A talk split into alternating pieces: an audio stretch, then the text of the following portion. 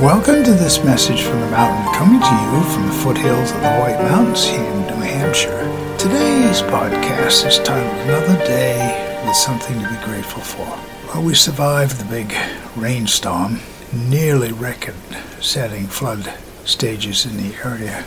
Now it's back to focusing on the beauty of the holidays. Then I have one more thing that I'm grateful for, and that's many years ago, my wife made me a whole series of Christmas villages and scenes that we really don't have the room to put up the village anymore, but with each one having a music box in it.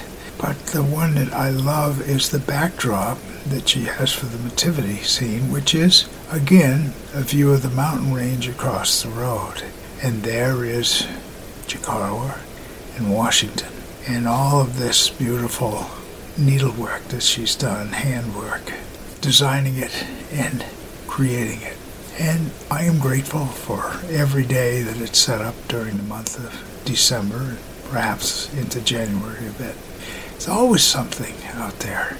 When I wake up in the morning, I, I usually pause and grateful for waking up and grateful for the next step for the day. And if it's a worry, I'm grateful that the sources that go with me take care of it and watch out for it. Yeah, it's another day with something to be grateful for. My name is Michael Hathaway, and this is Message from the Mountain.